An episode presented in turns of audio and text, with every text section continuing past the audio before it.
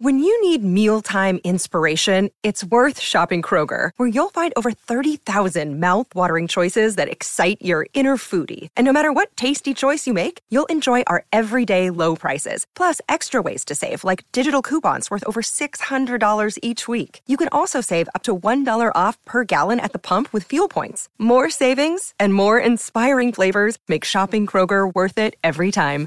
Kroger, fresh for everyone. Fuel restrictions apply.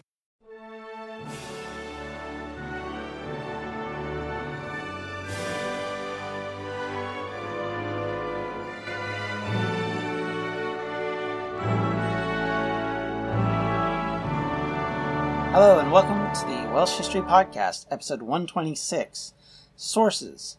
So, for those of you on audio podcast version, this will be a I'll try and make this very descriptive. Uh, for those of you watching via Patreon, because the this is a video I put up on Patreon for all those who have donated and supported me for the last few years to view, uh, we're going to talk a little bit about sources and about the books that I have what I lean on, what are primary sources, what aren't, uh, why sometimes I focus more on one than the other, and what becomes kind of the main book for certain periods, which there definitely are, because sometimes you want a generalized book uh, that you can kind of refer to, or you want a very specific book that you can refer to.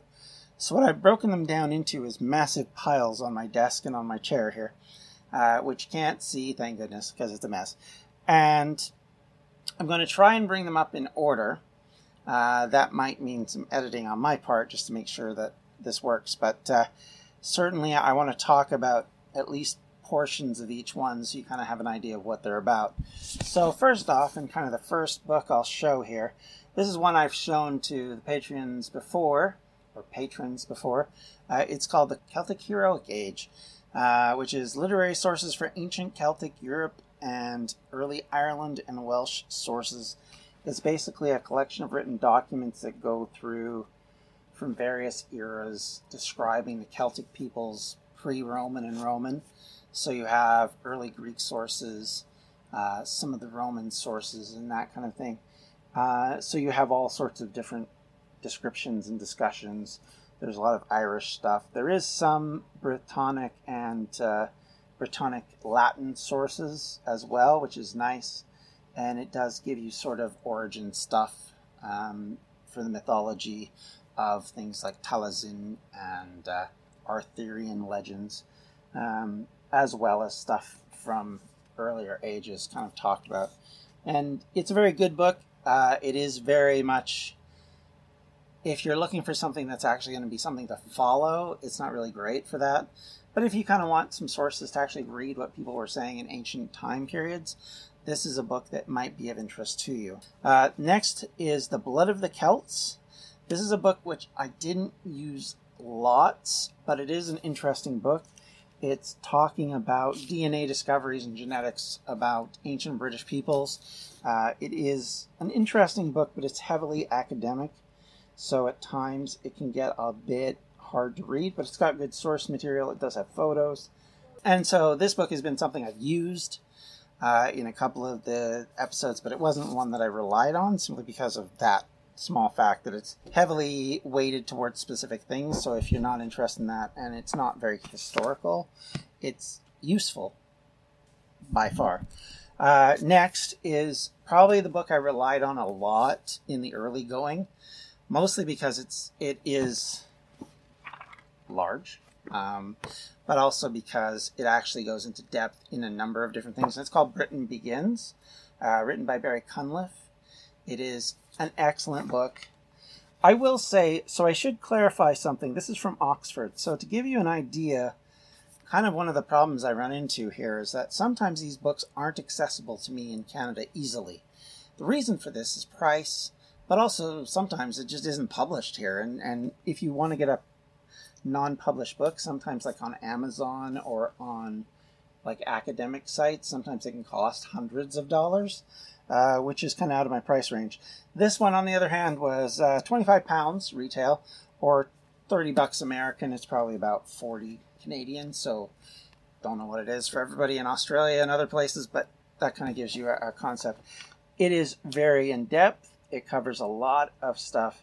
Basically, it covers everything from the beginning of Britain right up until the Norman invasion. So it, it has a lot of cool uh, material, talks a lot of archaeology, leans on that obviously for the stuff before the Romans come, because let's be honest, there's not a lot of information before the Romans come that is actually uh, documented. So, from that perspective, it was a book I leaned on heavily just because of that, and I totally recommend it as a book you can read.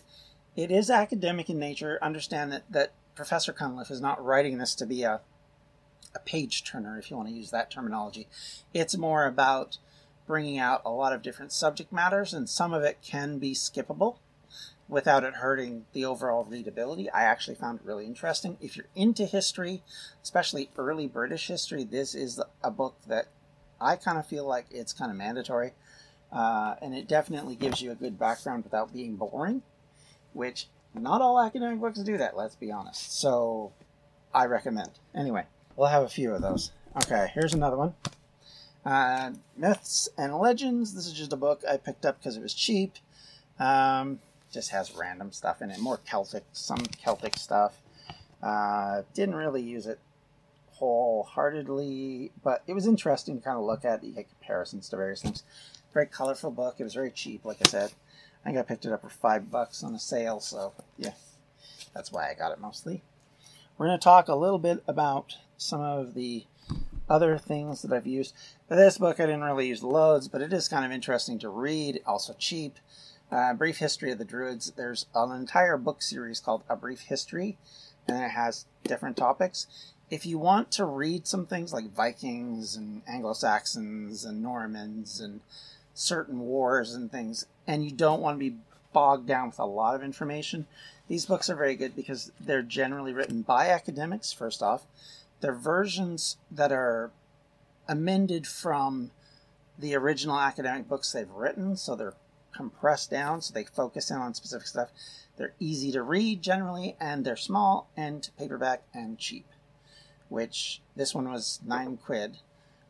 Like I said, probably picked it up for closer to five bucks, um, and I know that most of the ones I found were on sale. So I have loads of them. I have the Anglo-Saxon one. I have one on medieval times and all that kind of stuff. I don't use most of them for this, but they are very fun to read.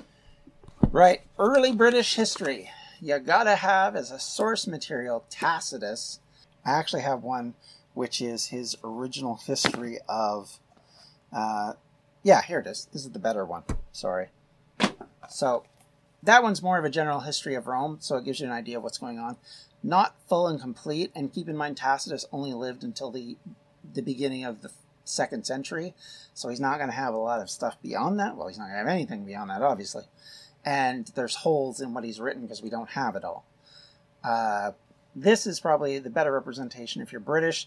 The book is Agricola and Germa- Germania, I should say that correctly. The Agricola is a book that he wrote dedicated to his father in law. It is a book of his uh, governorship of Britain in a period right after conquest right after the first real rebellions with Boudica, and it kind of talks a lot about those early days. Talks a lot about Welsh tribes like the Ordovices and those kind of things. So in the Silures. So for me, that's a book that was a mandatory book to read. It was a mandatory book before I even started the Welsh History Podcast. I've read this before then. So it's a great book.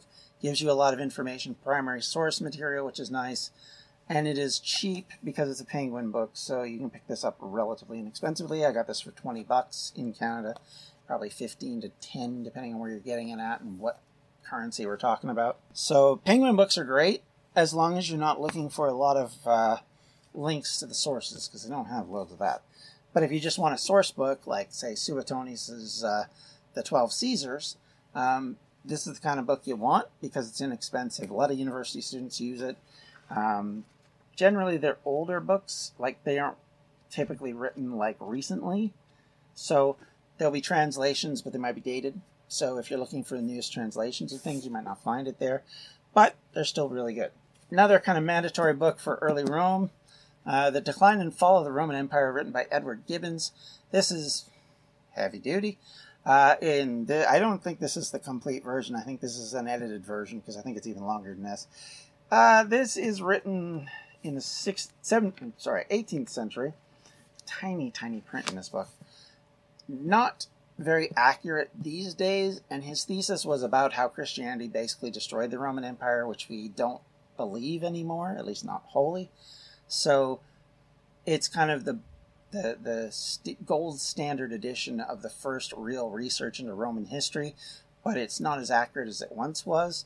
And certainly, modern research has changed a lot of what we think about the Roman Empire and how it came to its end and the history of it. So, good book if you're looking for sort of an understanding of certain things. Does cover, you know, pretty much the whole thing, but don't trust it as the only source. It's not necessarily a great source material. Plus, old, hard to read for that reason, if nothing else. All right, so now we're more moving into post Roman period. And these books are interesting, some of which I picked up through friends of mine actually being in Britain and able to buy them for me and send them to me because honestly, I wouldn't have got them otherwise. In some cases, it's books that I, I picked up via universities. They're not cheap because of that if you're in Canada, not going to lie.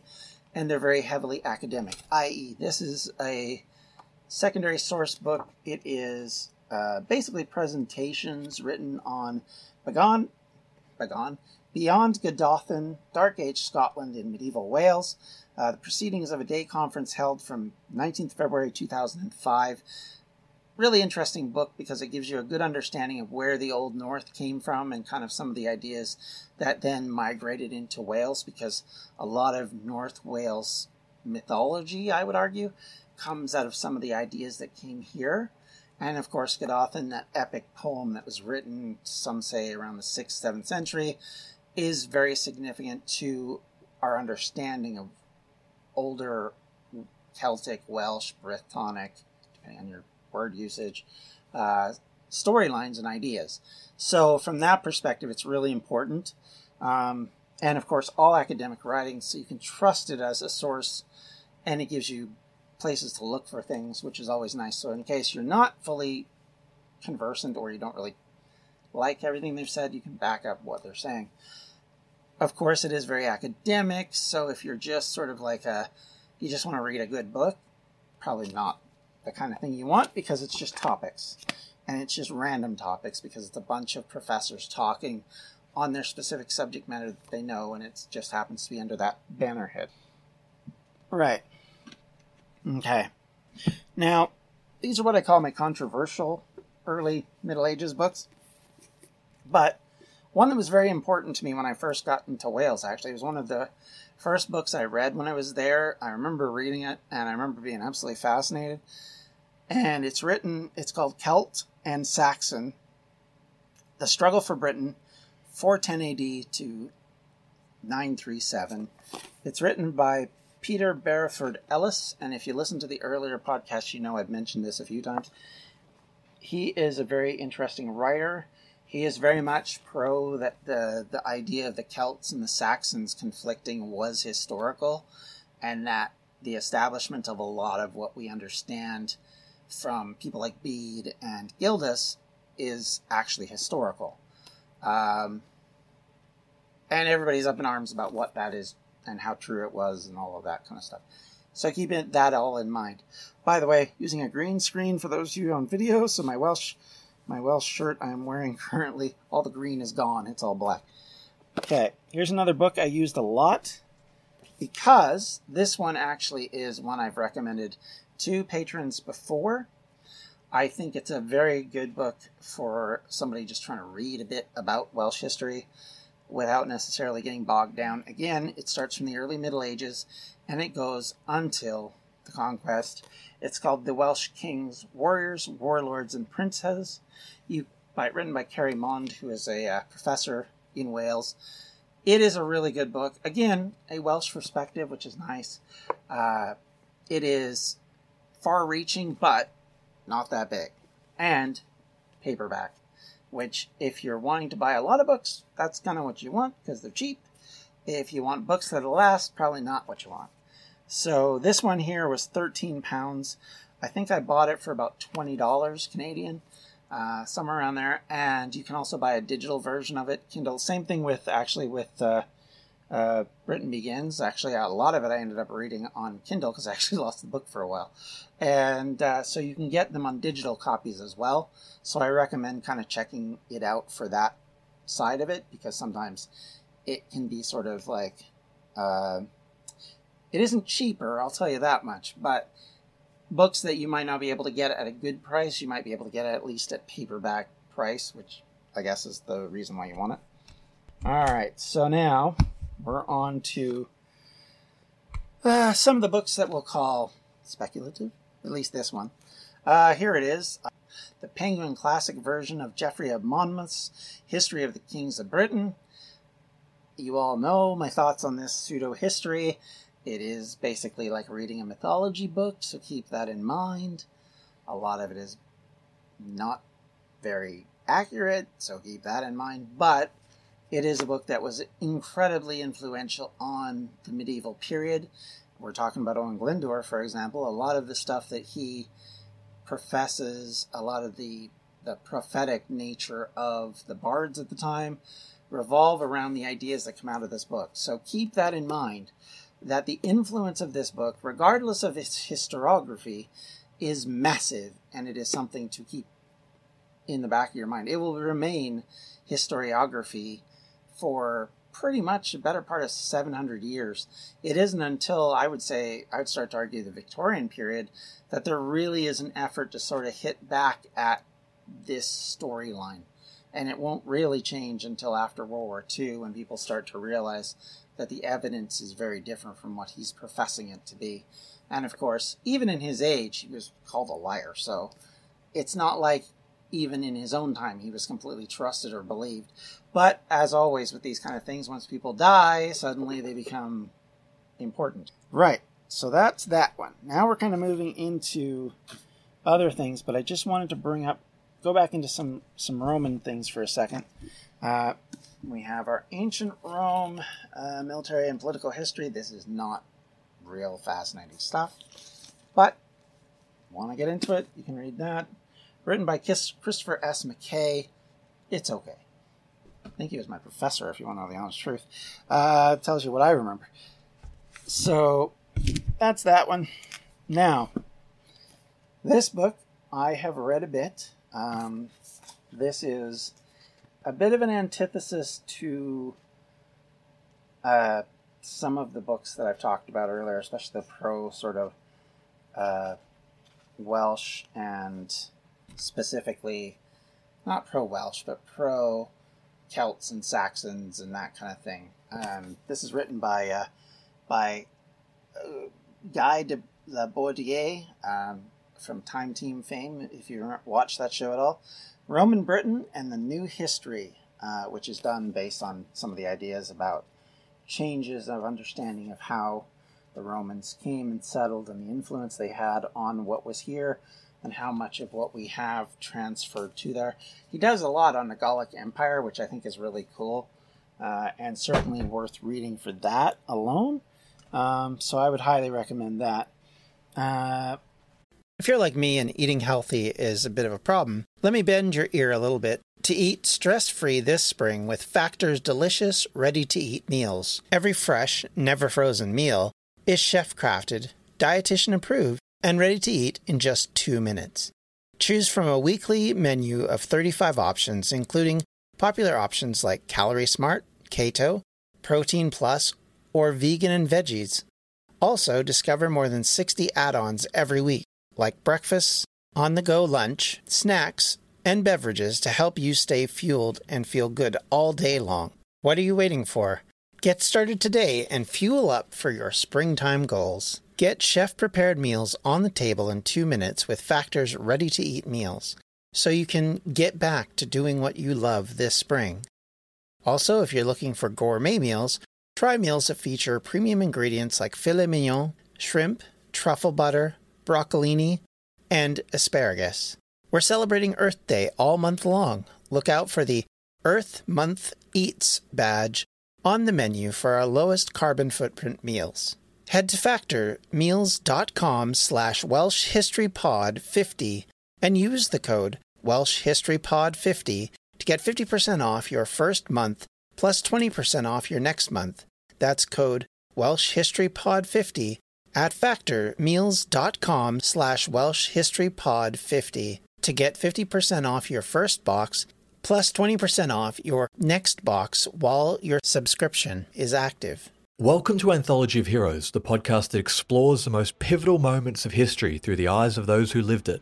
In this podcast, we don't spend our time recounting facts and dates. Instead, we follow in the footsteps of national heroes, kings, or ordinary people who lived and breathed the moments that shaped our world. We're not hemmed in by eras, borders, or religions. Instead, we seek out the tales of those who defied the odds and fought passionately for their beliefs. Whether they're right or wrong is up to you to decide. From Vercingetorix's doomed rebellion against Rome, to Osceola's unshakable war against the USA, all the way up to the inspiring Sobibor concentration camp uprising in World War II, each episode is an immersive listening experience, blending music and sound effects to really draw you into the story. Our episodes go for about 45 minutes, making them perfect for your commute, and are crafted using a wealth of historical sources, which I list on our website if you want to learn more.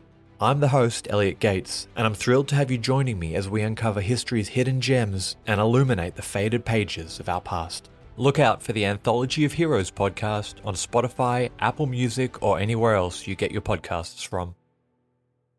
So another book in the medieval period. Now I have it somewhere. I don't have it here. Is the Gildas book? Uh, I don't know where it's gone at the minute. I do actually have Gildas's writings on uh, basically the ruin of Britain. Um, I don't have it upstairs. I think it's downstairs. So with that in mind, I will say I have that book. If you really want to understand kind of early sixth century uh, British writing, that's the book to go to. It is really the origin story for a lot of how we understand the historiography of Britain at that time. It is not to be taken um, literally in some cases, because as I, I'm, I've had podcast episodes on this, just the fact that he is preaching to people, he is talking from a religious standpoint, so he's not going to be, you know, someone and again, he's talking the mythology. I mean, he's where we get Hengist and Horsa and the whole idea that the Saxons came in because of Vortigern. So, if you understand that that's something to be taken as sort of within a grain of salt, and you're willing to put up with a lot of uh, biblical referencing of Britain as basically Israel and kind of the abomination of desolation and those kind of things, if you know your Bible, uh, it's very much kind of uh Jeremiah esque type writing and very prophetic and very much talking about the destruction of Britain. So, you know, thus the name. So, going back to my medieval Welsh stuff, here's another academic book. This is written by Sean Davies. He's actually really good, very in depth, very academic, and very, very much a heavily weighted document, even though it's not very big.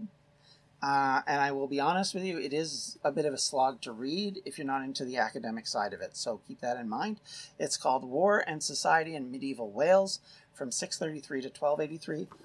Really good if you want to understand how society was constructed and how warfare was constructed in that period.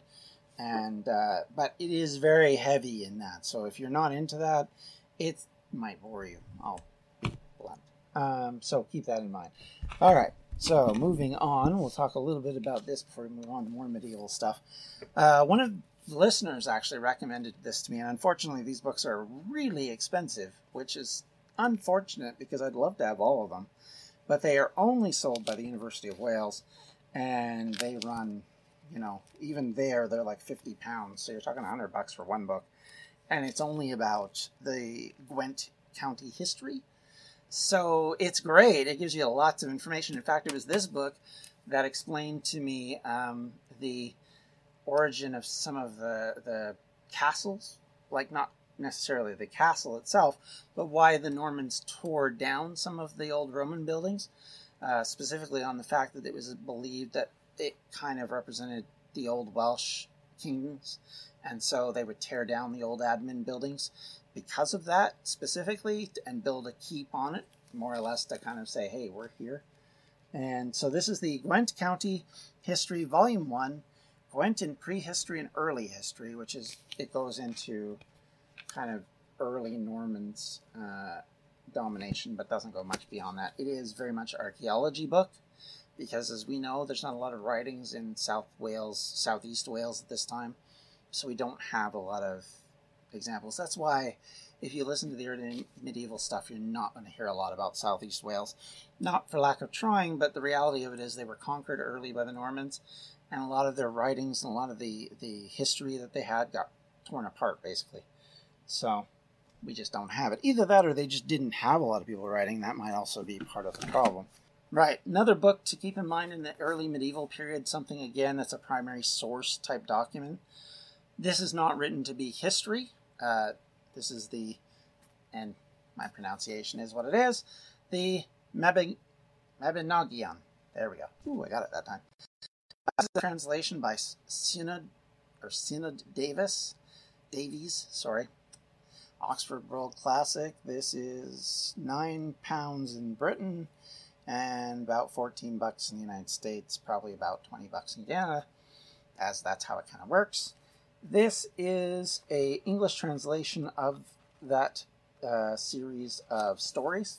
So if you want to talk about early Welsh mythology, it comes out of here, uh, especially early Welsh and sort of post Brythonic. The records that we have of this book are somewhere around the, I think the, the first copies are like the 11th or 12th century.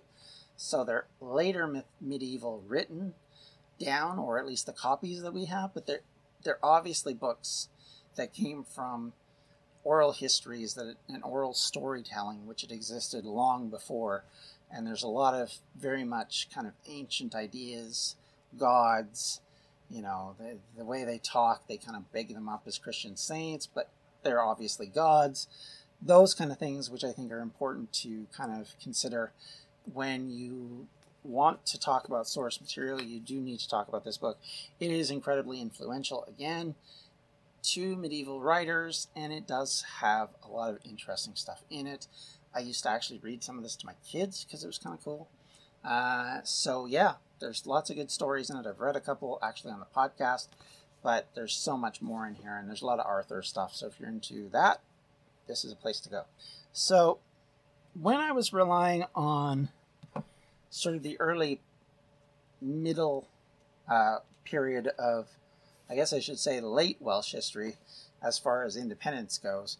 One of the things that I found, and unfortunately the cover has been lost before I found it, is an old book, very old book. This is actually from the 50s, uh, which I found in a used bookstore here in uh, Canada, and it's called An Introductory to the History of Wales, Volume 2, The Middle Ages, Part 1, from 1063 to 1284 by A.H. Williams. I don't know that this book exists anywhere in modern print. Um, it is just a book I found. It's very old uh, as far as the academic side of it is. So if you're looking for something that, that's a bit more includes like modern archaeology or modern information, this might not be the book for you for that. Uh, again, because I found it at a, a used bookstore, it might not be very useful to find, but it was actually really useful for me on a couple of in- pieces of information. Not a main book. I'm getting to the main book.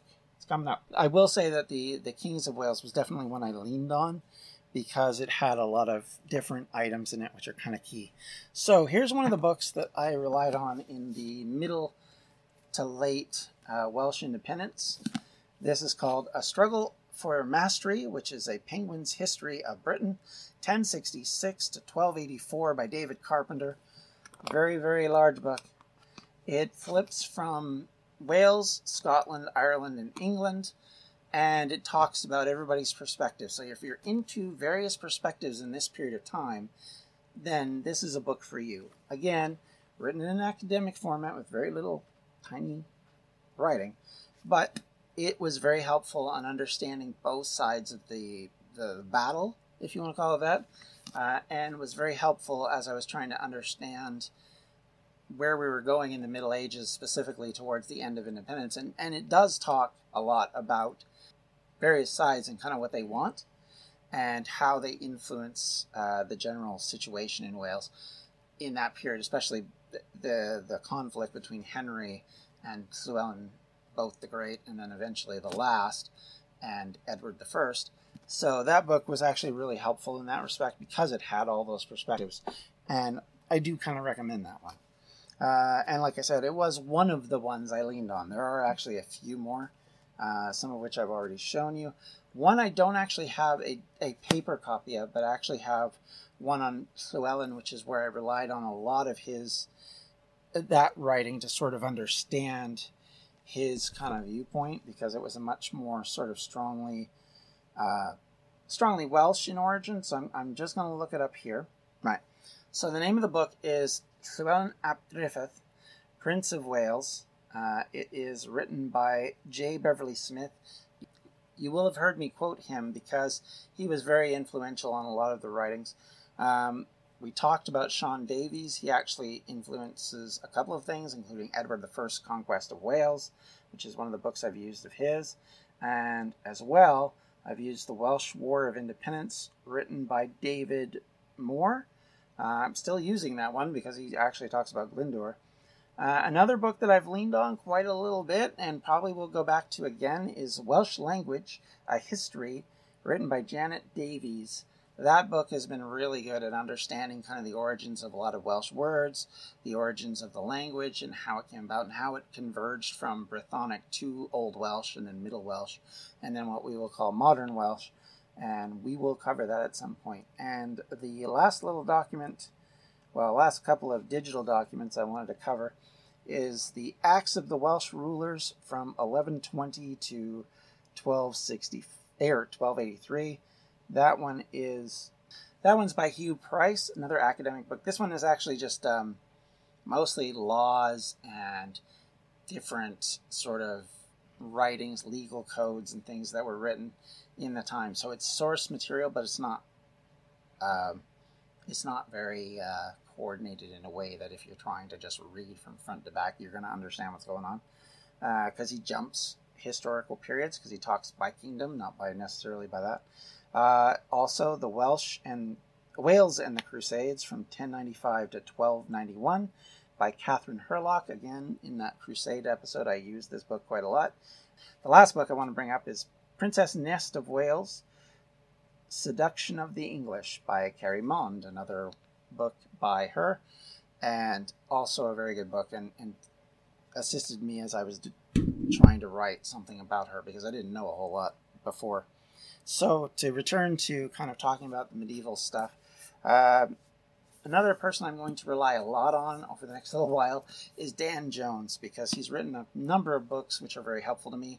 Uh, this one is awesome called The Plantagenets. It talks a lot about uh, Edward and Llewellyn and kind of their conflict, even though it's also about all the other Plantagenets up to the end of the line and it is really really interesting. Uh, he's really good. Like if you have an audiobook version it's even very good. And i'm going to show you one of the ones that i will be using in the future that he wrote which i actually really like. And it uh, it's another one that i've leaned on a little bit. Okay so now we're kind of in a point where we're going to talk about some of the books that are sort of random stuff uh, that I've used. Now. The other one I should mention before we go too far is uh, Edward the First, a Great and Terrible King, and The Forging of Britain by Marc Morris. This is a really good book. Uh, it talks a lot about the early life of Edward, kind of how his um, upbringing influenced a lot of his mentality at the time, and kind of how it developed his entire pathos and kind of how hard headed and why he was the way he was. And really, really good book. Highly recommend that if you want to know about Edward the First and kind of his. It, it leans much more on him than it does anybody else, so I highly recommend it for that, if nothing else. Uh, companion for medieval England from 1066 to 1485. I haven't used this loads. It's an encyclopedia, so if you're looking for just something quick, it can be useful, but Wikipedia can do that too. So that's up to you it was one that somebody gave me, I think, and uh, it's it's a nice book, but it's not something I use a whole lot. Uh, 1215, the year of the Magna Carta. This one is great for talking about uh, King John and kind of his situation, especially with Llewellyn the Great, who was his uh, basically his in-law, son-in-law, um, and kind of the end of his line with the Magna Carta. Really interesting, worth a read for sure if you're interested in that kind of stuff. Uh, another one of these sort of like random books I've found, which are kind of helpful, is the uh, Anglesey, The Concise History by David Pretty. Very thin little book. Um, I think I found this online, just a random University of Wales book. Uh, it just has a lot of different stuff on Anglesey going from the early prehistoric times right up till the modern era. Um, so if you're interested in that, that's great. You don't use a lot of it in the podcast simply because obviously it's a very thin book covering a lot of years, so about 2,000 years at minimum of history. So it may not, you know, your your mileage may vary. Now, one book I, I will talk briefly about before going on, um, simply because, well, a couple of them, I guess. They're more generic uh, rather than specific to Britain in one case, and in the other case, uh, it's basically the Roman invasion of Britain, written by John Peddie. History is the greatest adventure story. But does it ever leave you wondering what the women were doing all that time?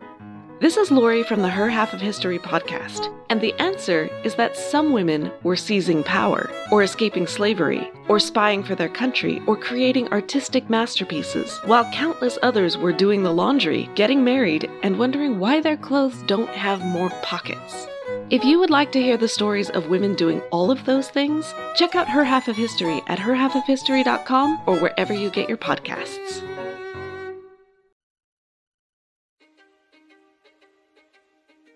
History is complicated. The story of human progress is long, messy, and riddled with controversies big and small. On Conflicted, we dive headfirst into history's most infamous events and contentious figures. We try and untangle the good from the bad, the fact from the fiction, and the monsters from the misunderstood. Was Genghis Khan a murderous butcher or a civic pioneer? Did the Allied powers go too far? In firebombing the German city of Dresden at the twilight of World War II? And how did the Marquis de Sade acquire such a sinister reputation? And was any of it true? These are just a few of the tough questions we wrestle with and investigate on Conflicted. So if you love history or just enjoy a good story, please join me, your host, Zach Cornwell, for a fascinating new topic each and every month. Conflicted, a history podcast, is available on Spotify, Apple, or wherever else you get your podcasts. I hope to see you soon.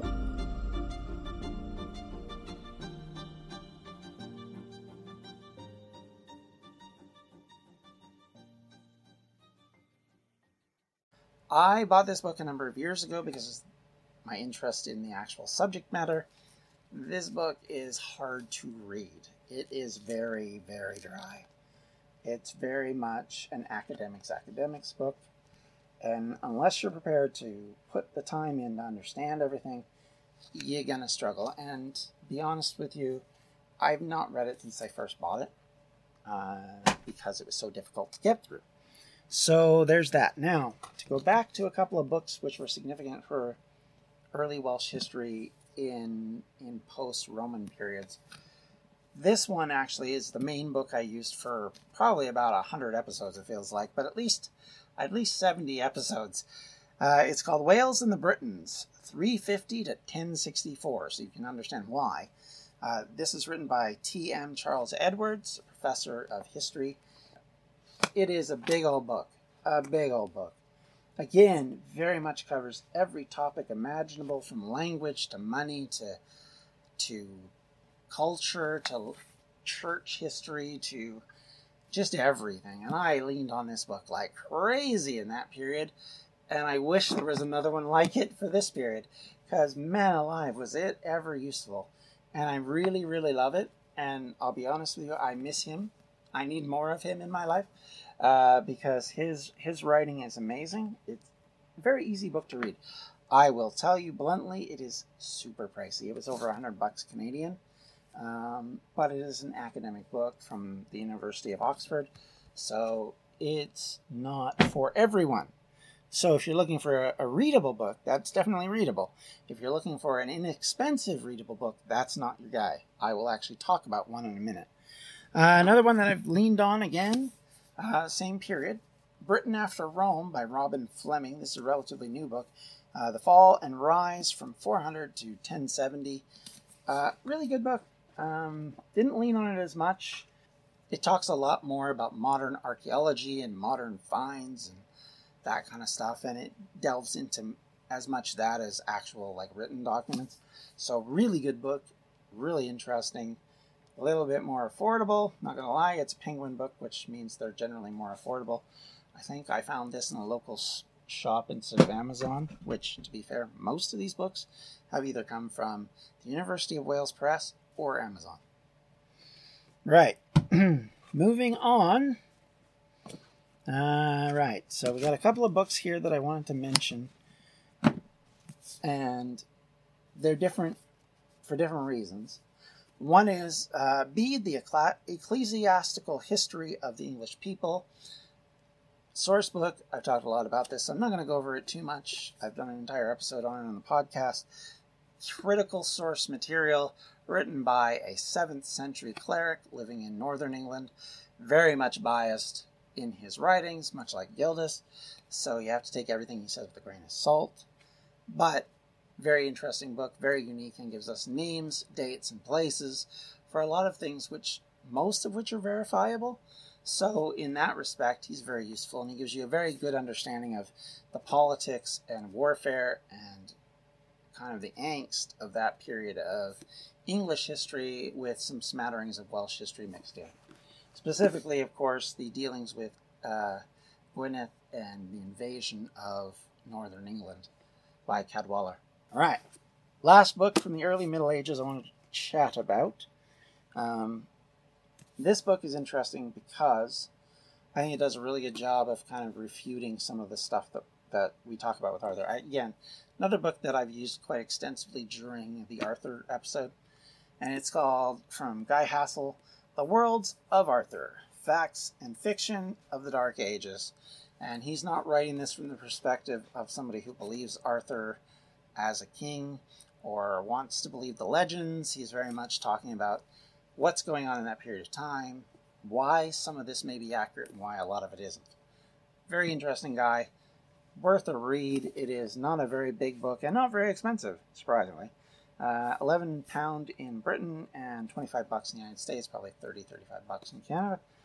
And uh, it's pretty good. And it includes a lot of archaeology, a lot of photos, and drawings and things. So I would highly recommend it if you want to get into the Arthurian period in an academic format as opposed to sort of like the legend of Arthur and where to find him uh, type of stuff. This is the Board of Celtic Studies, University of Wales uh, version of the Chronicles of the Princes, the Penarth version, um, which is considered the most accurate version of the book, translated by Thomas Jones and it is an English language version of the Chronicle of the Princes. Uh, and I'm mangling this in Welsh, so my apologies already. Uh, Brut i Tyuskin. I used to pronounce this better, and I'm awful now. It's been so long since I've even practiced that name. Uh, it is a writings written probably around the 9th century initially that were carried on beyond that, kind of like the Anglo-Saxon Chronicle. So this book, old book, um, which I picked up because I couldn't afford a new translation. There are new translations out there, but effectively, this does talk about on a year by year basis going up past the conquest, uh, the history of Wales. Uh, written initially for the kings of Gwynedd, uh, so it will have a Gwynedd perspective on things for sure, but it is one of the few documents that we have written from a Welsh perspective that chronicles that period of Welsh history. So if you want to know sort of mid to late Middle Ages, this is your book. And it actually starts at a point where historically we know it's talking from present point. So it is a book that's definitely a key book if you want a source material book from Welsh medieval history from before the conquest. One thing I wanted to talk about before we go far away from the, the post independence era. Uh, let's talk about Gerald of Wales and the journey through Wales and the description of Wales. This is a Penguin Classic book that I have. Uh, I got it used. It is twenty dollars Canadian, seventeen dollars US, probably lower than that. And that was I don't know when this was bought, so I couldn't tell you. Good book if you want to read some more source material. Penguin has a lot of source material books for relatively inexpensive, as I said before. So you will want to kind of lean on that a bit if you're writing history books or you want to be able to write an academic article. You're going to want to know where to find them, and that's a couple of books that you want to lean on for that. Now, let's talk about one other book here, which again is a heavily academic book, so keep that in mind. So if you're looking for something kind of an easier read, this is probably not your your beast. Uh, the Political Power in Medieval Gwynedd, Governance and the Welsh Princes by David Stephenson. Excellent book. Uh, used it quite a lot at points because of how important it was to understanding, especially the period of the conquest and just before it, because it's very focused on Llewellyn the Last and Llewellyn the Great. Uh, it is not before that because we don't have enough written records to come up with what on earth was going on Gwynedd at that time. Very good book, very important um, academic book, but it is and can be a complicated thing to read through. But I do like it. And again, because I had to get it from Britain, because this is actually a University of Wales press, it is pricey if you're not in Britain. So, more general books to talk about, and books I've leaned on for different things. One is the Cambridge Medieval Textbook called Medieval Wales by David Walker. This is a, like I said, textbook, small, I got it used, so it was cheap, but I don't know how expensive it would be uh, because of that. I'll be honest. So that kind of ends the period before where we're at in the current um, timeline. There are probably a few other books I haven't mentioned that I don't remember, and there are academic documents which I've used because I have a lacking in some areas, and those I don't have a list of here uh, but there are some I've leaned on for various things. They will be something I will lean on occasionally when I don't have enough source material.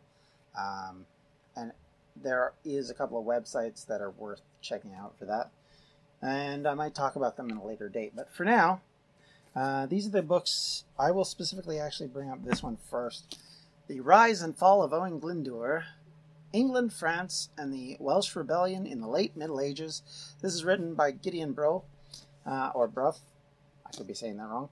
Um, he is really, really interesting. I have relied on him for a lot of this last few 20 ish episodes. His is a very good book, and it's not expensive. Hard copy. I know there's probably a paperback now.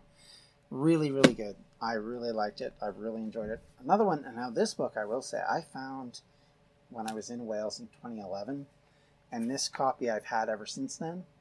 And it is Terry Breverton's Owen Glyndwr, the last story, or the story of the last Prince of Wales. This is a smaller, very readable book. Um, it includes some source material as well as just general talking about Welsh history, and is a very good book if you sort of want to just quickly read through Owen Glendower's story.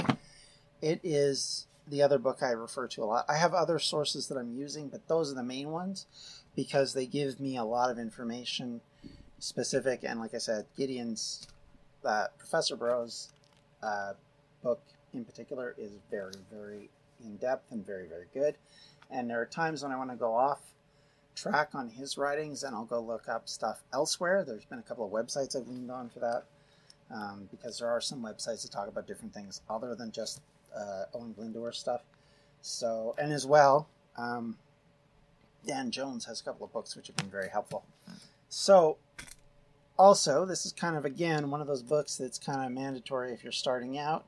John Davies' uh, History of Wales. This book is in paperback. I've got a big old heavy hardback because I got it used and it was cheaper. Uh, but it is a very good book. The current book is up to date. This is an older book, so it's not as up to date on current stuff, but it goes through the entire history of Wales. Big old book, but if you want to know the whole history, it will give you a general background on everything. now we're going to talk about stuff that is post that that I've collected so far. I will say I have one book that I don't have in the collection at the moment, which is out in my car um, because I've been reading it while I've been on the road, uh, and it is uh, to do with the uh, rise of the Tudors, and specifically the battle which Henry VII wins, which allows the Tudors to rise to the kingdom. But in the meantime, let's talk about. Let's start over here. So, okay, so the other books I wanted to talk about were post Owain Glyndwr, because of course we've got to look at stuff that comes afterwards and kind of get knee deep in the woods of that. This is probably going to be the main book I'll start to rely on, which is The History of Wales, Volume 3 Recovery, Reorientation, and Reformation, Wales, circa 1415 to 1642 by Glanmor Williams. This one is, I think, a follow up of the, the old 50s book that I have. Uh, it will at least allow me to kind of have a general understanding of what's going on in Wales at the time something I didn't have till recently, so I'm very happy about that. And it will be the basis of stuff that we're talking about for that. I've also got this book by Dan Jones, uh, Hollow Crown, which is The War of the Roses and the Rise of the Tudors. This is a book which I've actually listened to uh, previously uh, as an audiobook, but I actually have the proper book as well. Really good book. I really enjoyed listening to it, and he is very engaging. So, highly recommend that. Also, War of the Roses, England's First Civil War by Trevor Royle. the reason why this is important for y'all, and as we get further towards this, so you understand, it is important because the Tudors are, of course, Welsh in origin. So we're talking about a line to the Welsh king, or Welsh kings, that starts from there and goes into the uh, English kings and the French monarchy and becomes significant during the War of the Roses and is key to bringing down Richard III and creating what we call the Tudor Kingdom. So, we're going to talk a lot about that because of how important that is. So, the other books that I sort of have that are post that, they're mostly textbooks that I found so far. They're just general understanding books. And this one will be good because it kind of covers a similar period to the other book. Uh, this is History of Wales, 1485 to 1660 by Hugh Thomas. Very thin book. Haven't read any of it yet, so I don't know how good or bad it is. I am going to start reading it shortly. And then one that's for later because I haven't been able to find more between the 17th century and the 19th century. I have History of Wales, 1815 to 1906 by Gareth Evans. I'm going to look for more of these, uh, hopefully soon these are the kind of books that I want because they give me a general understanding and I can then branch out from there with other source material, which is key when you're trying to do this stuff. And there's going to be the source material will explode after the 1800s, and that will become a problem because I think at that point we're to have to branch out into subject matter as opposed to like you know specific. So the goal and the idea being is that we'll turn over from being strictly about uh, a progressive kind of idea of from zero to 100 kind of history to more topical history, talking about things that have interest and that will range in different ways because once we get above the period of, say, 1600, there are now numerous sources that branch off many, many different ways. We're going to talk about things like uh, the settlement of Pennsylvania by Welsh settlers, the establishment of religious movements, and the participation of the Welsh population in founding some of these movements, in driving some of these movements forward, in the way that uh, mining of coal works and has worked. And in order to talk about that, you they're very broad subject matter, so you're not going to spend, you know, simply half of an episode talking about a little bit about a coal mine in 1832 and then not talk about coal mines again until 1838, I want to be able to just take that subject matter and run with it. So we will kind of maneuver to that probably after the Tudor period and kind of move more into that kind of structure. That's a ways to go. As you all know, we're still in the Owen Glyndwr period. That's at least another 10 episodes away from being finished, I suspect. I don't really know. But either which way, with that being the case, we're still a long way down the road from where we want to be. But don't worry, we're going to get there. And I can't wait for y'all to hear all of this and and I can't wait to look into more of it and have a better opportunity to study even more and to be able to talk more about more modern things. We are going to end this podcast at 2000. I see no reason to go beyond that. Once you go into that, that's current events, not history. And I like to shy away from that. So we will end the podcast at, at 2000. But by the same token, there's so many different subjects you can talk about. This podcast could go on for quite a while still to come. So don't worry, it's not going to end like tomorrow. Um, I mean, it's taken us this long to get to 1405. So, with that in mind, I want to thank you all for listening, in this particular case from the patrons, for watching this video, for being a part of this podcast, for contributing to this podcast success, be it through emails and through various social media platforms, through contacting me via so many different ways, suggesting so many different things, having so many different ideas that you want to put forward, correcting my pronunciation, which I don't always get right, obviously, or hardly ever, uh, and being a part of this because I think this has been something of a surprise to me and how it has grown, and largely with only a mild amount of effort on my part to try and make it grow initially. And so I want to thank you guys for sharing this podcast with your friends, with your family, with strangers, and making it so much bigger than it was. And without you guys, I wouldn't have this massive mound of books that I have to read to understand and do all of this work. And realistically, I am so grateful for that. And I'm so grateful for all of you. And especially, I want to say a specific thanks to my patrons who have been investing in this podcast because it is an investment. And I can tell you that I have very much appreciated it. But I I'm overwhelmed really by all of the generosity that you've all given me and thank you very much. And with that, I want to end the podcast for today. Thank you for listening. You can find everything we do at distractionsmedia.com.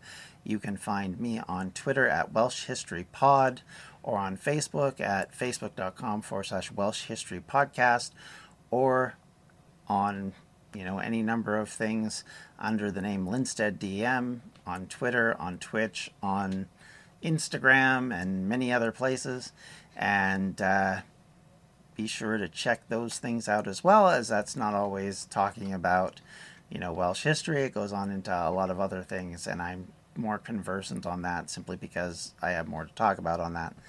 But thank you guys. Appreciate your help. Appreciate your love and support. And uh, thank you once again. Goodbye